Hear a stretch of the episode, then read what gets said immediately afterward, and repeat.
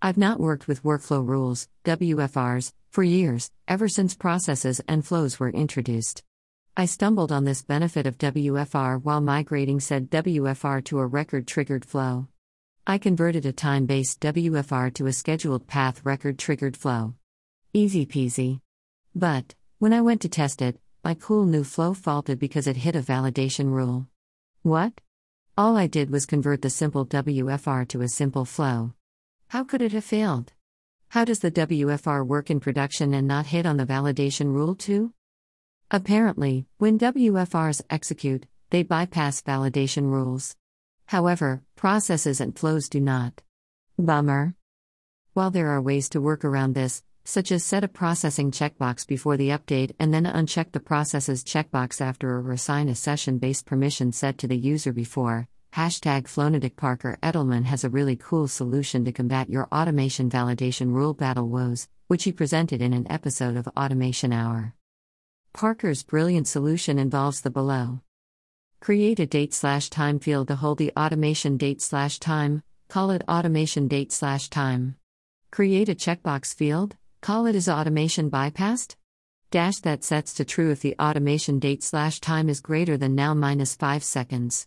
In the offending validation rule, add a criteria that the checkbox is set to false dash and is underscore automation underscore bypassed underscore c equals false. In your automation, process or flow, add a step to set the automation date slash time field for the record to now, which set the checkbox file to true, is underscore automation underscore bypassed underscore c equals now.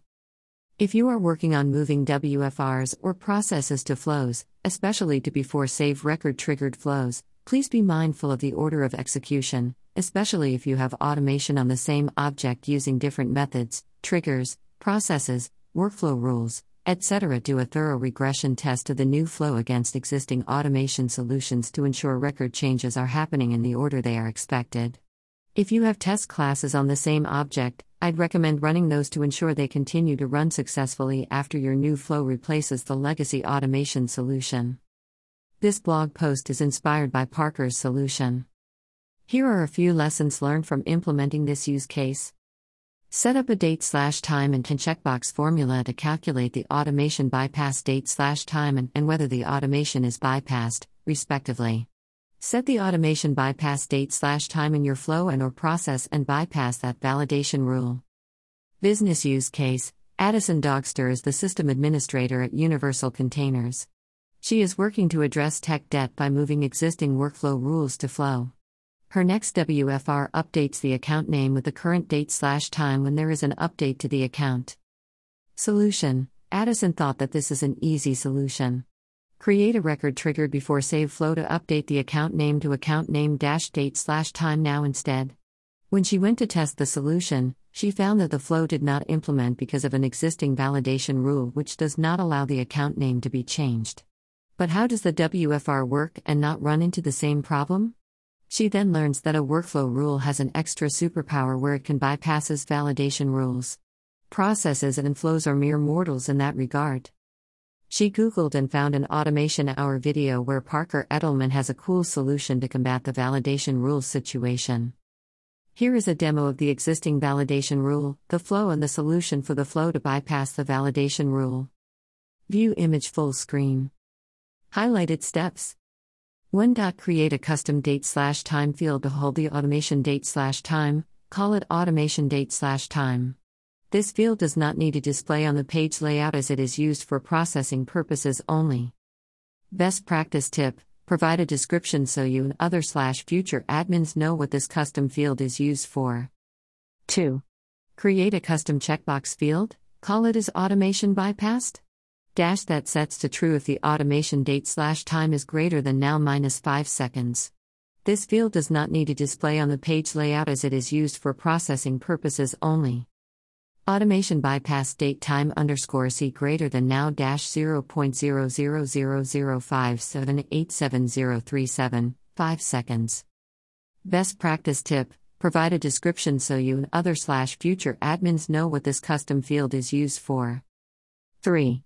Update the validation rule you want the process or flow to bypass by adding a check for the is automation bypassed? Field is set to false. If is automation bypassed equals true, which your process or flow will update for the formula checkbox to evaluate to true, then the validation rule will be bypassed. And is automation bypassed underscore C equals false? 4. In your process or flow, set the automation bypass date time underscore C to now. This will allow the is automation bypassed underscore C to evaluate to true, bypassing the validation rule. Deployment notes slash tips.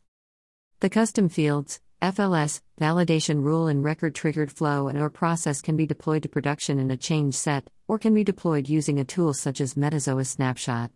You will find the flow and or process in a change set under the flow definition component type. Activate the flow post deployment as flows and or processes deploy enacted in production, unless you have opted in on the process automation settings screen to deploy processes and flows as active. Note, with this change, in order to successfully deploy a process or flow, your org's Apex tests must cover at least 75% of the total number of active processes and active auto launch flows in your org, or you can select 0%, which will run the Apex classes not related to your flow.